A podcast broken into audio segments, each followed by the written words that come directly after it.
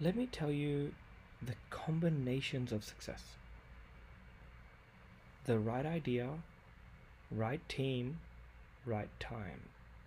This is perfect. Here's what you want to aim for.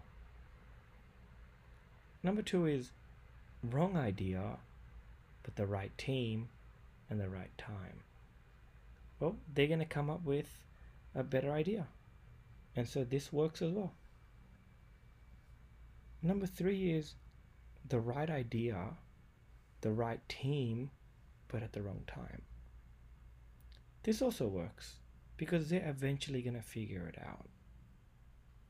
Now, the last option here is wrong idea, right team at the wrong time. This this also works. They will figure it out.